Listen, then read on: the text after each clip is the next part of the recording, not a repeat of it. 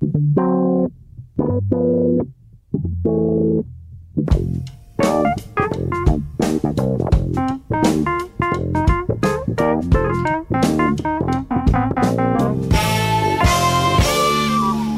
muito bem-vindos a mais um Pop-Up, o programa da Rádio Observador, que é o seu bem bom de cultura popular semanal, o magazine que junta estes babies divinos e maravilhosos. Maria Ramos Silva, cuidado com a tosse, Pedro Buxeri Mendes e Joana Stiquini Vilela, que esta semana está aqui para dar uh, espaço às melhoras do Bruno Viana Amaral, que luta ferozmente contra uma gripe, ou então é apenas a doença também conhecida como febre dos homens. Uh, vamos tentar perceber para a semana. Esta semana vamos arrepiar caminho, não há grandes apresentações a fazer, temos Gal Costa na Boa Dica. Meu coração não se cansa de ter esperança de um dia ser tudo que quer. E eu, por mim, agora fazíamos assim: era o programa todo com este cobertorzinho. Uh, pronto e ficava o assunto arrumado, uh, mas não vai dar. Morreu esta quarta-feira, dia 9 de novembro. Gal Costa, uma das mais importantes cantoras brasileiras dos últimos 60 anos, diva da bossa nova, índia do tropicalismo, símbolo da liberdade feminina e voz inspiradora para diferentes gerações. Tinha 77 anos. Uh, Joana Stiquini Vilela, uh, vamos, vamos começar por uma revelação. Uh, contar segredos aos nossos ouvintes. ontem confessavas que não, não te tinhas apercebido até ontem, lá está.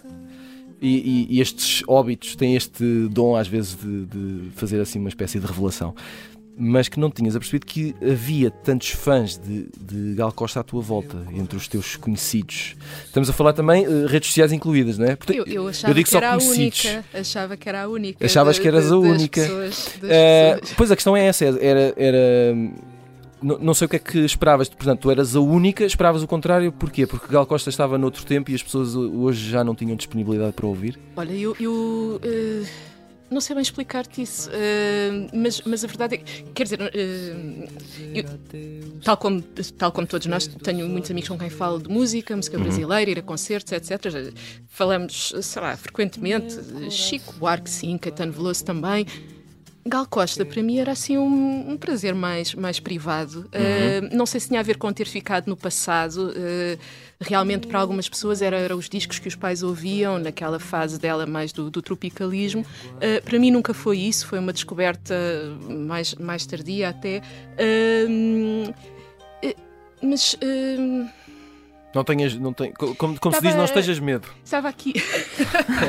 avança, mas, avança. Mas, mas, o, mas sim, mas estavas a perguntar das redes sociais. De repente nós, nós passámos a ter este luto coletivo de, uhum. digital uhum. e há pessoas que, que, assumiram a função na, nas, suas, nas suas contas pessoais de, de secção de necrologia. Uh, nós já, eu sei que certa pessoa morreu porque aquela, aquela pessoa que põe sempre uma foto. Na verdade é um pouco como aos aniversários, não é? Hum. Uh, contamos com as redes sociais para nos dizerem quem é, é que faz anos. É verdade, é verdade. E olha, e, e portanto olha, devemos celebrar, depois isso é outra questão, devemos celebrar as pessoas mais no, na sua morte ou na, ou na sua vida. Exato. Bom, mas então, em relação, a, a, em relação à Gal Costa, eu fiquei a pensar, mas porquê? Porquê é que eu achava, e eu senti isto mesmo a sério, ontem fiquei verdadeiramente triste. Dei por mim, de repente, a passar grande parte da tarde a receber vídeos de vários uhum. amigos de atuações ao vivo dela, uh, listas de outros vídeos. O Gregório do Vivier partilhou, acho eu, 10 vídeos no Twitter e andámos nesta dinâmica. Quando, ent uh, quando entrei no carro, andava à procura na rádio, ninguém passava Gal Costa, eu estava Lavada em lágrimas, lavada em lágrimas, a carregar nos botões furiosamente.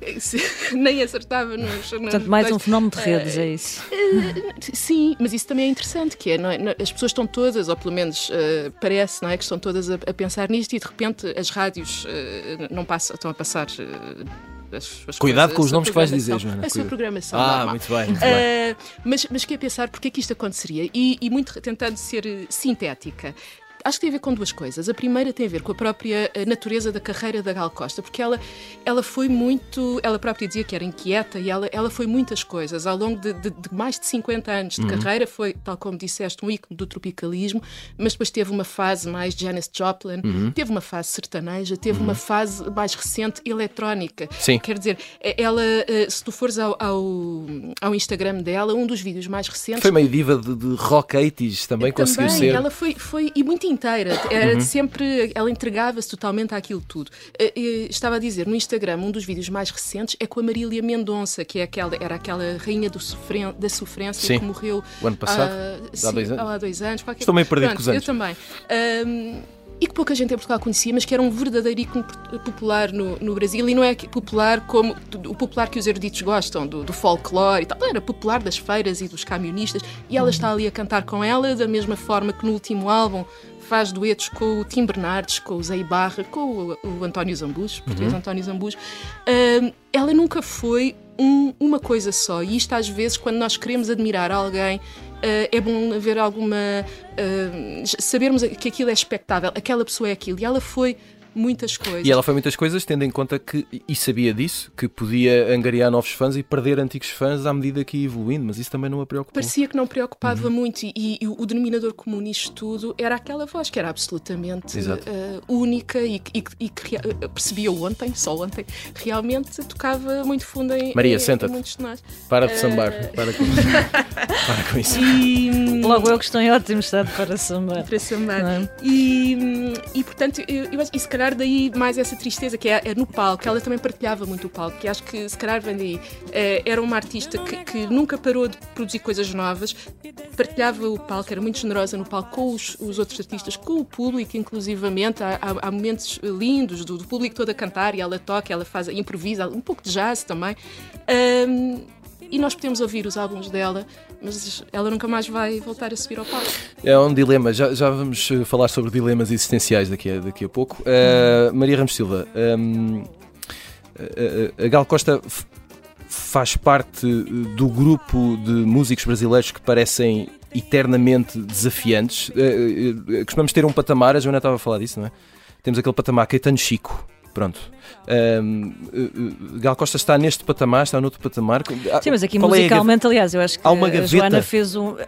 Há uma, uma gaveta talvez uh, formal, não é? Uhum. ou mais oficial, se quiseres, e depois Sim. há esta mais informal, em que nós percebemos que, uh, que, que, se manteve uma figura absolutamente inquieta e transversal, não é? E, portanto, até hoje chega ali sempre a fugir a uma gaveta só ou percorrendo uma série de, de gavetinhas, um, mesmo que haja uma geração, e, e era por aí que eu talvez pegasse, provavelmente em Portugal mais antiga, que se lembra da Gal de uma forma, uh, uma questão musical, mas também televisiva, não é? Ou seja, ela está muito associada às suas canções ficaram necessariamente associadas a fenómenos da cultura popular uh, televisivos, neste caso as novelas brasileiras, na altura da sua época dourada em Portugal, e portanto de alguma forma eu penso que uh, quando morre a Gal, morre uma das primeiras uh, Gabrielas, porque ela uhum. de alguma maneira também era Gabriela. Aliás, não é por acaso, ela já contou esta história, que ela chegou a estar em cima da mesa, ela fazer o papel da Gabriela em vez da Sónia Braga, não é? Uhum. foi desafiada para isso e ela própria na altura dizia, não, eu sinto mais cantora do que atriz, portanto, mas reconheço que aquilo era ela. é, podia é, ter sido ela. E é muito é? fácil olharmos para as fotografias daquela época e, e perceber, confundirmos totalmente, completamente. Totalmente, totalmente. Portanto, há, há, essa, há essa sobreposição, não é? esse cruzamento. E é muito interessante e eu, eu acredito que as pessoas se lembrem de facto. Um, também dessa, hum, dessa associação que é, que, é, que é eterna, não é? E para nós que nos marcou tanto do ponto de vista uh, sociocultural aquele fenómeno televisivo, uh, e, que fica sempre colada à, à, música. E depois acho muito interessante, de facto, esta, este facto de não ser uh, talvez uma dessas figuras imediatas de primeira linha quando nós pensamos, sobretudo nesse, nesses uh, reis no masculino, não é? Uhum. O Chico, o Caetano e por aí fora, que todos trazemos debaixo da língua. Uh, mas a Gal, talvez do ponto de vista musical e desta longevidade, seja realmente muito interessante, não é? Quando a vemos a fazer colaborações hoje uh, com, com músicos uh, super recentes, como o Ti Bernardes, não é? Que figuras que até vêm assim do, do universo mais indie e que provavelmente uhum. vão aí buscar algum desse espírito que ela tinha, não é? E que, e que, e que nós também associamos já nem vou entrar em todo, todo, todo o lado mais uh, da vida pessoal de, da Gal, que é uma história fascinante também, não é? Ela era bissexual assumida, a história da adoção do filho também é absolutamente tocante. Portanto, há toda ali uma, uma, uma série. liberdade. É? Sim, há, há, exatamente. Eu acho que é sobretudo isso. É uma história de, de, de liberdade uh, de uma figura que talvez não seja a mais mediática. Lá está o número um, quando se tu tens que fazer uma, assim, uma, uma descrição mais abreviada do que é o principal cartão de visita uh, musical ou artístico do, do Brasil, uh, mas é certamente um nome incontornável e, e parece-me que, hum, nos vamos lembrar dela, não é? E Exato. Uh, Pedro Buxerimentos, uh, estás à distância, queria certificar-me que estás aí, que estás no teu lugar, que não estás a estou sambar. Aqui. Não, estás aí, uh, calmo e tranquilo. Um, pegando no exemplo da Gal, e, e, e que, que, morreu esta quarta-feira, já, já, o disseste noutras circunstâncias, já falámos aqui disto um pouco, que é, e pegando naquilo que a Joana estava, estava a falar sobre as manifestações de luto nas redes sociais, não é? Que vamos vendo. Um, já falámos sobre o, o teu interesse na, na, relação que existe entre Portugal e Brasil, sendo Brasil aqui, estamos a falar de músicos, escritores, humoristas. Uh, é, é, um fascínio porque uh, te parece que uh, é uma moda, duvidas que em alguns casos seja uma relação sincera, o que é que te fascina mais? Não, não me fascina, eu limito-me a constatar este deslumbramento que a intelectualidade portuguesa tem com tudo o que vem do Brasil. Eh, eu acho que há clara, claramente uma atitude reverencial e de vassalagem e de algum oportunismo. Um, quer dizer, não há nada de errado com isso, as pessoas podem ser vassalos quem quiserem ou, ou, ou ser reverentes com quem quiserem, mas, mas dá um pouco a ideia de que que as pessoas, quando, quando demonstram, neste caso, pena, não é? Pelo desaparecimento desta figura da Gal Costa, há, há, dá a ideia que é um pouco, um pouco de oportunismo, ou seja, é porque eu, eu, ao fim e ao cabo, tenho imensa pena que a Gal tenha morrido, porque eu sou um pouco como eles, sou um pouco. sou sofisticado, sou brilhante, sou, sou bonito, sou intenso, sou tropical, sou. E isso, isso eu até aí tudo bem, mas depois não entendo como é que com outras culturas que são igualmente boas, digamos assim, essa, essa, essa ponte não parece existir. Ou seja, eu acho que os nossos intelectuais, de uma forma geral, e, e aqui incluo os comentadores e os jornalistas, creem que existe uma ligação ao Brasil e à cultura brasileira que do outro lado não me parece que exista. Um, e é só isso que, eu, uhum. que me faz alguma espécie, não é? como dizem os mas, jovens. Mas, mas, Mais nada. Mas não acaba por ser natural que, uh, uh, comparando com outros países ou outras culturas, seja mais fácil e direto estabelecer essa relação com o Brasil. Digo eu, não sei. Língua, não é? Sim, também por causa sim, da sim, língua. Sim. Ou, por exemplo, aquilo que a Joana estava a falar da, da Uh, a influência, por exemplo, uh, uh, na relação que, que, se calhar muitas pessoas estabelecem ou estabeleceram com a Gal, se calhar tem influência a televisão e as novelas. portanto, há aqui, se calhar, ligações que tornam isso mais óbvio. Ou claro, então Portugal, sim, sim. A Gabriela é de 77, é, foi a primeira novela brasileira que tivemos, estreou em maio de 1977. A música do genérico Edgar Costa, que de facto tinha uma voz uh, límpida, não é? Uma voz única e, e, e, quando ouvimos os primeiros acordes, os primeiros versos a ser cantados, entramos imediatamente naquele universo da novela, da telenovela brasileira, que foi ainda emitida a preto e branco, lembro. Uh, isso é inequívoco, mas eu acho que é para além disso, ou seja, porque, porque não vejo muitas pessoas ou muitos intelectuais portugueses a dizerem, por exemplo, que veem novelas brasileiras, e as novelas brasileiras são emitidas em Portugal uhum. pela SIC. Uhum. Há, há bastantes a serem emitidas. Portanto, aqui parece-me que há uma, repito a palavra, oportunismo, uma certa, uma certa esfregar de cotovelos, não é? Como dizem os americanos, uh, com, com este tipo de, de artistas que, na verdade, eu suspeito estão nas tintas para os portugueses e quer dizer, e não há mal nenhum nisso, não repara, não, não tem que eles não têm que gostar de nós ou nós deles, não é, não é isso, cada um fará o que entender. E, e, ou seja, no fundo nós idolatramos e gostamos. E, quer dizer, eu faço ideia quando morrer o Chico Buarque ou, ou, ou o Caetano Veloso, faço ideia o que será em Portugal. Ah, tudo a bater aí na madeira à mão. Tudo, não, tudo. não, não faço a menor ideia do que é que vai acontecer. Não, não, se foi esta explosão de sentimento com a Gal Costa, e depois eu estive a ver aqui no Observador o que foi escrito, e bem, e ontem ouvi, ouvi-te ah, a falar, estavas emocionado. Estava, claramente estava a ouvir um canal de notícias também, houve um canal de notícias português que fez um simultâneo com um canal brasileiro. Uh, como, enfim, como se a Gal Costa tivesse morrido num desastre ou tivesse sido assassinada, uh, não sei, uma, ou seja, com uma grande intensidade. Uh, que, e depois fui ver os comentários, no, o número de comentários na, nas revistas, desculpa, nas notícias do Observador, que fez várias, e há pouquíssimos, ou seja, por exemplo, no António Zambujo, quando eu consultei, o António Zambujo estava chocado, estava, foi uma alegria, um privilégio, uma honra, eu acredito que tenha sido, mas depois havia um comentário, ou seja, não parece haver, por parte das pessoas ditas normais, deixa-me falar assim, o mesmo, o mesmo fascínio e o mesmo, o mesmo transe que existe no, no jornalismo e no comentariado, que aliás já uhum. assistimos a quando da eleição de Lula, não é? Que ele parecia, quer dizer, do, se, se dúvidas houvesse que o jornalismo português é um jornalismo de claque, quer dizer, as dúvidas ficaram absolutamente dissipadas. Apesar de quase metade dos brasileiros ter votado noutro candidato, mas quer dizer, a eleição de Lula parece ter sido a, a, a vinda de Cristo à Terra, mais uma vez. Eu não, de Cristo não, porque os jornalistas não são religiosos, mas imagina que fosse. E eu tenho alguma dificuldade, tenho alguma dificuldade, ou seja, quer manter um certo sentido crítico, ou pelo menos independência de espírito em relação a estas coisas, porque obviamente a música de Gal Costa ou, ou, ou, de Chico Buarque ou de Caetano Veloso, os, há escritores brasileiros magníficos que são, na sua maioria, se quisermos generalizar, ou pelo menos eu vou fazê-lo, melhores do que os portugueses. Eh, eh, eu, eu quando era miúdo, lia imenso, imensos escritores brasileiros, ditos normais, eh, o, o Érico Veríssimo, por exemplo, a Lígia Fagundes Teles, cujas obras eram origem novelas, portanto não, não, são, não são aqueles escritores herméticos que depois ganham os prémios todos e que ninguém lê. Uh, mas, mas quer dizer, mas tem que haver alguma, não sei, a nota, de, a nota da Presidência da República é uma coisa de, quer dizer, não saber o que é que é achar, ou não sei se foi o assessor ou se foi o próprio Presidente que escreveu, mas eu, desde a sua participação em 1968 no álbum Tropicalia, que deu nome ao movimento e a uma época da cultura brasileira, fomos seguindo Gal Costa de perto à distância. Fomos, fomos quem? Não, o assessor e o presidente, quer dizer, não é? Uh, não sei, não sei, não sei que plural é este, uh, uh, mas gostava de saber. Um dia que alguém queira perguntar ao, ao, ao presidente, vamos, vamos, nunca deixámos de comprar os discos e de comparecer aos concertos. Olha, eu nunca fui a nenhum concerto da Gal Costa. e, portanto, acho, acho este exagero, este, uma espécie de lambobotismo e, sobretudo, uma espécie de sofisticação by proxy. Portanto, de, de se eu gostar muito da Gal Costa e fizer uns posts com um obrigado e um coraçãozinho branco. Ou, ou sinto-me, sou também uma pessoa, sou da malta, sou, e eu acho, isso, acho isto um bocadinho bizarro. Pronto, é, é só isto.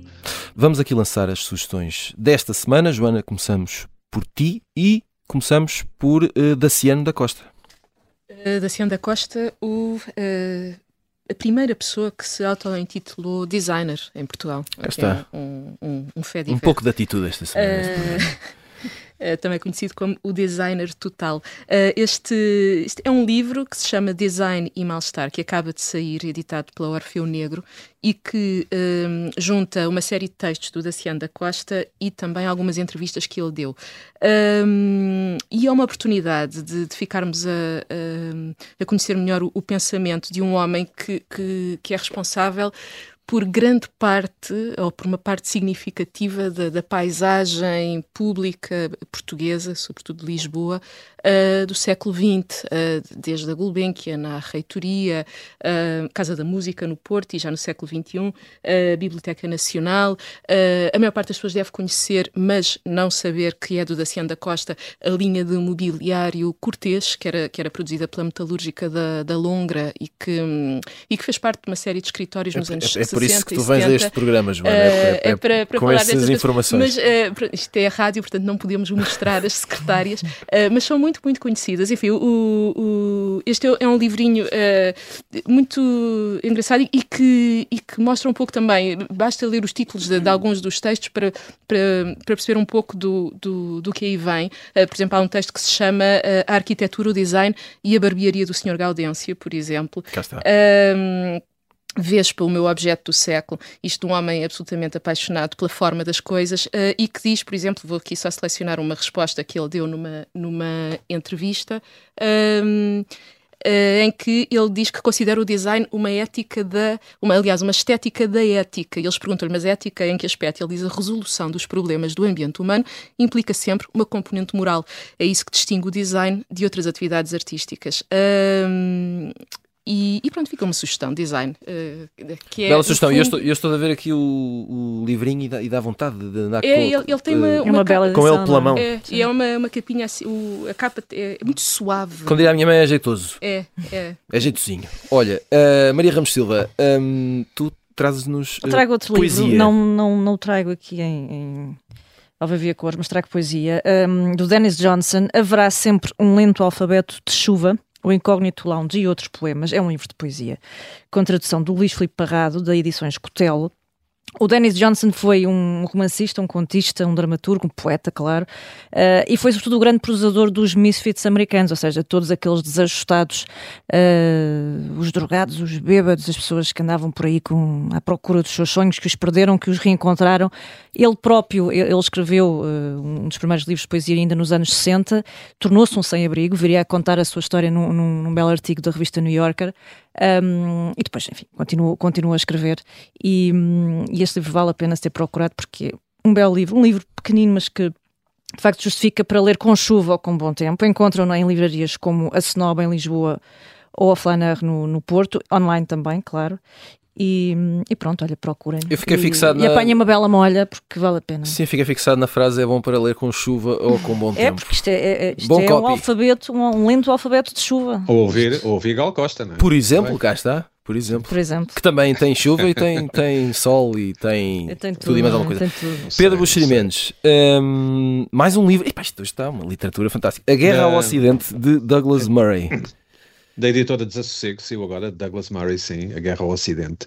O autor é editor da, na revista conservadora The Spectator, portanto é um perigoso direitolas. E o, mas o livro é interessante. Sacanas, são, são, sim, são, pois, pois são, são cerca de 250 páginas um, e é uma espécie de, de, desafio, de repto a quem, a quem ataca o Ocidente, no sentido de, da herança europeia, do nosso legado, legado artístico e cultural e social um, deste lado do mundo de, de, que fazemos parte, só porque o Ocidente é o Ocidente e o legado é o, é o legado que é. Um, o, o, autor, eh, no fundo, enumera várias tentativas de cancelamento e revisionismo, algumas bem divertidas de ler, provavelmente não, não divertidas de sentir na pele, seja por motivos raciais, religiosos, políticos ou de género. E, e, e, isto pode ter alguma graça, ou pelo menos eu achei alguma graça, porque às tantas achei, achei que era só ridículo ou, ou, ou inofensivo a tese deste autor. E, e e que talvez ele tenha um ponto, é que esta moda de se ser anti-Ocidente se está a tornar perigosa. Um, e, e, e, portanto, achamos o, o, que tivemos que achar sobre estas coisas. O livro vale pelos inúmeros exemplos que contém, e pelo, enfim, ficamos a pensar nisso. Douglas Murray, A Guerra ao Ocidente da Desassossego. Muito bem, continuamos em modo fatal com Baby Gal Costa, que morreu esta semana aos 77 anos, mas não só. Joana Stiquini Vidal, vamos um, voltar aqui à conversa. Sim. Um, em caminha de, de, de, cantiga, que há de começar a disparar. Hum. Um, há, há, aqui uma questão, eu acho que nós já abordámos isto aqui, uh, mas tu não estavas. E portanto podemos voltar a dar esta matéria. Pronto. Uh, que é. Isto é uma coisa que me apoquenta a mim pessoalmente, com alguma gravidade, que é o facto de nos últimos 5 ou 6 anos termos visto partir, uh, pois um eufemismo, Uh, gente que construiu o mundo como nós o conhecemos hoje, o mundo uh, cultural, o mundo pop, não é? Ou seja, músicos, escritores, atores, artistas plásticos. E eu pergunto-me a mim mesmo, e agora, não é? O que é que vai ser de nós? Porque, convenhamos, estas pessoas não são substituíveis, não é? Existe aquela famosa existe aquela famosa frase com a qual eu discordo uh, profundamente que é não há insubstituíveis não é normalmente dizia-se muito isso, isso, nas redações isso foi alguém que inventou isso foi alguém que inventou para se convencer a si próprio que de alguma forma vai ficar tudo bem uh, se calhar por isso é que ficamos tão tristes quando eles morrem, não é? Mas uh, não sei, isto é, tem-se falado muito de morte, realmente. Uh, e, e, eu no outro dia estava a pensar que uh, nós que somos assim, não, no fundo, ao dia de hoje, isto é, é, o pináculo da civilização, não é? Portanto, uhum. nós chegámos aqui, nós já conseguimos. É como se fosse. Isto é que é o fim da história. É o, fim, é o nosso, é. Isto é que é o fim da história. Têm noção do quão presunçosa se está a tomar esta, não, esta conversa, é como se não houvesse. Senhor Fukuyama, se nos está a ouvir. Mas, quer dizer, nós chegámos a um ponto em que achamos que, que não há, que vamos encontrar a cura para todas as doenças, vamos, vamos conseguir acabar com todas as guerras, por acaso uhum. estamos numa altura em que temos uma guerra bastante próxima, um, conseguimos evitar ou prever as catástrofes naturais, etc, etc. E de repente chegamos à conclusão que, por mais que nós tentemos uh, evitar a morte, ela é totalmente inevitável. Claro. E, Obviamente, e está-se a tornar. Isto é uma inevitabilidade e nós sabemos, e é claro que há aqui uma boa dose de, de, de crise geracional, não é? Porque aquilo que também uh, podes pensar por que razão isto se calhar acontece. Muitos outros e mais novos não se preocupam isto, com isto. Porque se calhar também é uma profissão em vias de extinção feita por pessoas que já estão a ficar com uma certa idade. Não pus pelo pelo. Uh, eu estava a incluir-me neste grupo. Uh, mas, mas quer dizer, o, o nós, eh, esta coisa da morte natural, para mim, é, é, isto, eu fiquei assim um bocado a pensar nisto, não é? Porque, hum. porque nós não podemos ficar revoltados com a morte natural. E esta, porque ela é natural, ou então, no caso da Rainha de, de Inglaterra, era a velhice. E, e, portanto, uh, esta, esta geração de, de, que fez a cultura pop, uh, os grandes nomes, têm, estão todos na casa dos 70, 80 anos, uhum. alguns nos 60, aqueles nomes mais final dos anos 70, anos 80. Uh, portanto, isto é apenas natural. Certo.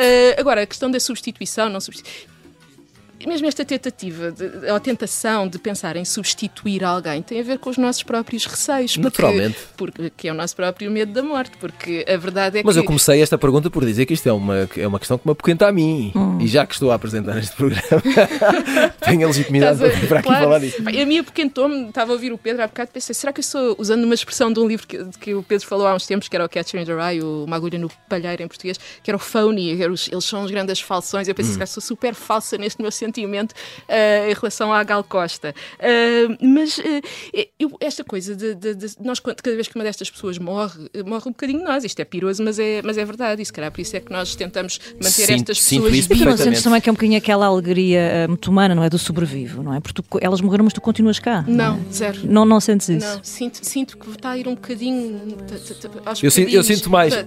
Tá, mas eu agora continuo cá. E, e ainda por cima, na cultura pop, há aquela coisa de a voz. Na cultura pop, a voz uh, ganhou uma, uma importância muito maior do que, por exemplo, na, na música clássica. Mesmo quando nós falamos num, num, grande instrumentista, nós dizemos que aquela pessoa fez o violino chorar, uhum. ou faz o piano uh, cantar, ou dançar. Estamos sempre a atribuir Uh, características Físicas, humanas é? e, e, e, a voz é profundamente humana. Estas, a Gal Costa, voltando aí, a Gal Costa, a mim toca muito a voz dela, a forma com que ela, ela diz tudo, eh, podia estar só ali a não dizer palavra nenhuma, mas a forma como a voz sai de dentro dela é. Não há ali filtros, é isso uhum. que me. Era, usando o termo que o Pedro usou há pouco, é, era cristalina. Agora, quer dizer, isto faz parte da vida. Há um fenómeno que vocês provavelmente. É, é, podemos usar aquela frase. É o que é? O que é? Uh, havia aquele, até uma música dos Phoenix com esse nome, que era o Listomania, uhum. o, uh, que era a Listmania, no, no final do século XIX. O, o Liszt, era, que era um compositor e pianista romântico, e, e, ele criou um fenómeno de, de, de histeria coletiva tão, tão, uh, tão intenso. As, as, fãs desmaiavam, roubavam, tentavam ficar com o lenço, ficar com as luvas, usavam a fotografia dele numa pregadeira. Lá está, nós achamos que começou com os Beatles, não é? E, e, exatamente, era isso que eu ia dizer. O, o Ulisses, neste momento, está na, nas aulas de história, na Wikipédia, os Beatles também, e tudo isto irá para um dia para passará à história, não é? Agora, se calhar, a, a grande coisa é como, como, aquele tema que é do Caetano, mas que a Gal Costa, eu gosto, Gal canta e eu gosto muito, que é a Força Estranha, uh, que é o tempo não para e, no entanto, uh, o artista nunca envelhecerá e, portanto, se calhar uh, agarremos-nos a isso antes, que este, antes, antes de estarmos todos a, a ouvir um algoritmo. Uh, Maria Ramos Silva, um, eu, para já eu concordo com essa história do.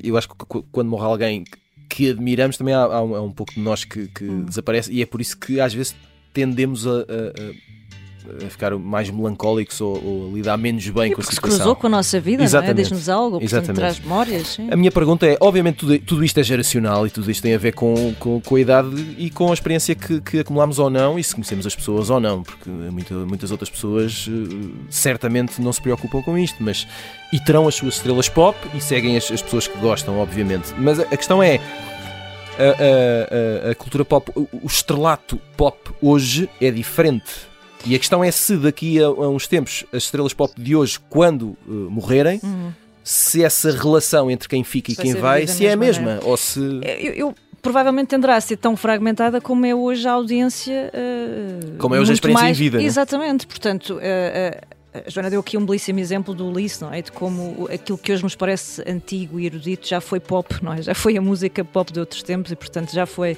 ainda que com outro rótulo, um, extremamente popular e próximo das pessoas, não é? Nesse sentido mesmo, uh, mesmo de proximidade total. Uh, e, e, aqui acontece um bocadinho também isso, repara, nós, eu, sem querer falava dessa ideia de pretenciosa porque nós, uh, na verdade, somos um pouco antigos, não é? Já há aqui uma ideia de um certo envelhecimento e de a idade a pesar, e portanto temos esta noção mas de com que, classe. Mas com classe, obviamente. Claro. Mas de que, um, como se a história terminasse aqui, que, é, que, é, que faz parte, não é? é como se não, ninguém fosse capaz de inovar a partir daqui. Nada mais vai acontecer. Nada mais vai acontecer de relevante. E, no entanto, é muito curioso porque e há vários estudos sobre isso. A Atlântica, aqui há uns tempos, tinha um artigo muito interessante como, uh, da, sobre, sobre a ascensão e, e a consolidação da, música pop latina. Uh, e, e, confirmou isso no dia em que percebeu que aquela canção do, do Encanto, do filme Encanto, não é? Uhum. Uh, conseguiu destronar a Adele no top da Billboard e de repente aquilo era um fenómeno que revolucionava por completo aquilo que também era o entendimento da pop e do sucesso das canções e aquilo que as pessoas queriam ouvir. E é muito interessante porque nós somos de uma geração pop e eu hoje se calhar falaria mais de uma geração talk, que é aquela geração que está no TikTok e que vive uhum. a, a, realidade de, desta cultura de, de, uma forma muito diferente daquela que nós vivemos. E se calhar também não temos bem noção do que se anda a passar, porque, por exemplo, há dados que dizem que, que, que os miúdos, e não só miúdos, mas que consomem ativamente e que frequentam ativamente o TikTok, 40% daqueles utilizadores têm subscrições de música pagas, portanto, pagam para ter acesso à música. Compram merchandising, se quer de uma forma muito mais consistente e consolidada do que nós fazíamos. E, portanto, um, se calhar não é o fim da história, não é? É o fim da história como a conhecemos até aqui e como nos relacionamos com estes artistas. Como sempre aconteceu, agora também há preconceitos e vão continuar Obviamente. a existir. Não, é? não, e nem é só uma questão de preconceito. Eh, não, não faz parte do nosso circuito habitual, não é? Uhum. Nós, nós nascemos antes disso. Nós fomos adolescentes e jovens antes uh, das redes sociais e, portanto, estes miúdos passam diretamente para, para este circuito. Uh, têm, obviamente, a possibilidade também de ir conviver com a música dos Beatles e, e, e do Lee, recuarem de um bocadinho mais, mas, mas relacionam-se com estas estrelas de outra maneira. Portanto, uh, alguém falava também danças, não é? Há todo um lado, podes criar uma playlist, uma, sem há uma série de experiências que tu podes associar a este consumo que nós não tínhamos, não é? Nós fazíamos outro, íamos copiar a cassete, pôr o CD a tocar, portanto, tudo isto se transforma. Uh, eu não sei exatamente como é que será vivido esse luto. Uh, não sei sequer se será nas redes sociais, porque também até a certa altura nós uh, fomos dando as redes sociais como absolutas e, e, e incontornáveis. E o Facebook ontem despediu 11 Exatamente, era precisamente isso que eu estava a pensar ontem. E, e tens um senhor como, como o Musk à frente do, do, do Twitter e, e, que, e que acabou com o teletrabalho, parece. pronto, estás a ver? Portanto, de repente, tudo isso que é, que é que era até agora e nos últimos 10 anos um dado perfeitamente adquirido, pode não ser. Não? É? Uhum. E isso tem tanto assustador como de fantástico. Qual é que é o problema do, do Elon Musk ser dono do Twitter? Não, ah, não, não, eu não, não disse não, que era um problema. Não problema está, está, a introduzir. Meu caro amigo, então... está... calma, Pedro, calma, calma. Uh... Se, calhar ele não, se calhar ele não votaria Lula, é isso? O novo quê? Se calhar não votaria Lula, é isso? Ah, ah eu, eu suspeito que não. não eu suspeito que, não, que não. Eu suspeito que não. Daí, eh, daí mas não há mal nisso, não há mal nisso. Sim, uh, espero que não. Não, só digo que de repente tu tens alterações numa empresa, não é?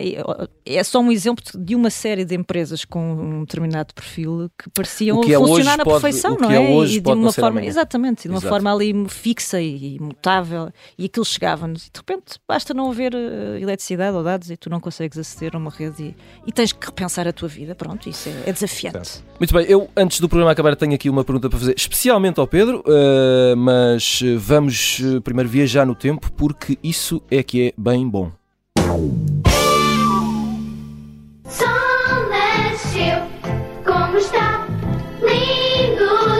Ora, ninguém esperava isto.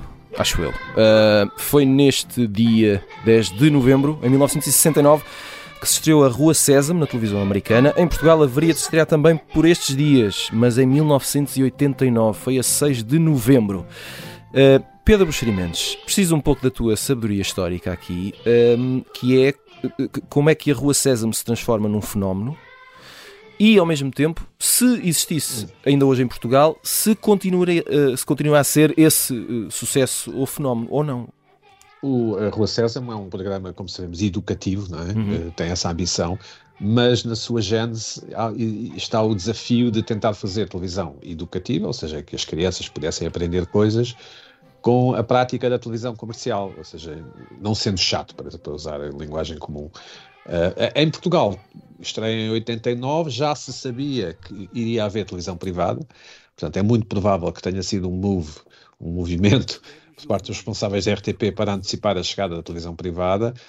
E, vistas bem as coisas, foi um programa com um enorme investimento uh, de, orçamento. Tinha muitos atores, por exemplo, além dos bonecos, não é, que todos conhecemos, e das pessoas que manipulam os bonecos. Todo, é, é um tipo de, de arte especial.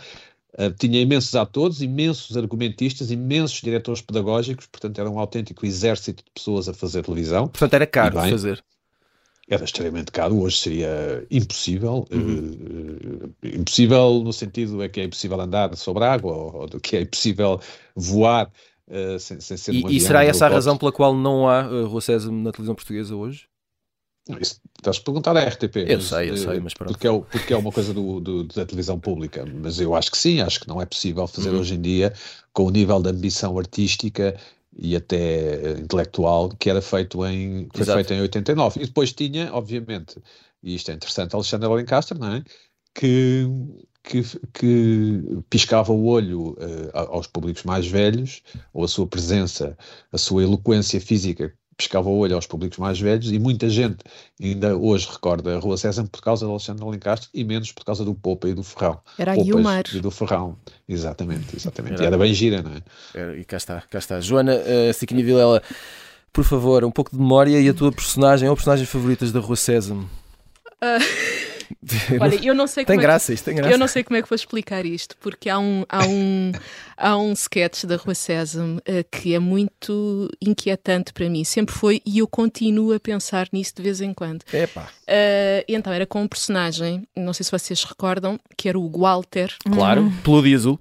Exatamente, era, era um tipo magrinho, peludo, e que ginesticava. ansioso e, e, e, azul. E tinha uma, não me lembro se era uma amiga, se era uma ajudante, que era a Cabidela. E ele, ah, ele chamava a Cabidela. Exato. Aquele sketch do um, restaurante. E há um sketch, este, este é um outro, em que o, o Walter, por alguma razão, fica com um braço mais comprido que o outro. Uhum. Um, e ele fica muito aflito.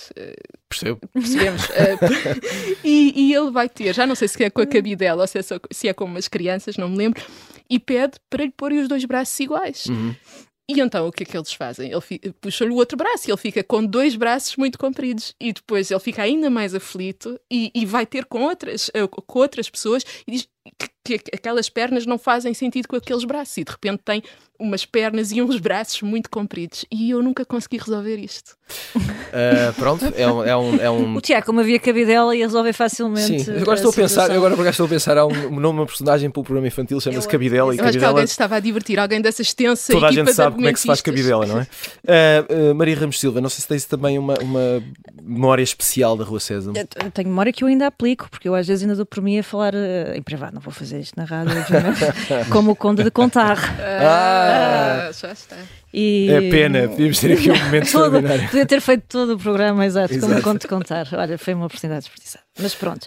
Mas também gostava muito do Egas e do Becas. Uhum. Paz, era ali um mix. Hum, chatos, aborrecidos. Uh... Com fascinantes de alguma forma, não é? Sim, mas depois parecia ao mesmo tempo assim uma, uma banda indie para miúdos, estás a ver assim uma coisa. Era um pouco tipos... hipsters, eles eram hipsters eram, antes de eles eram, hipsters, é? eles eram muito. Mas algum, alguns destes bonecos, ou pelo menos esta arte, nós conhecíamos dos marretas, não é? Exatamente, nós, sim.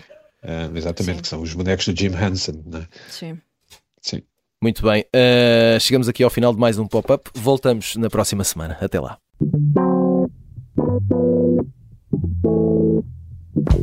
Thank you.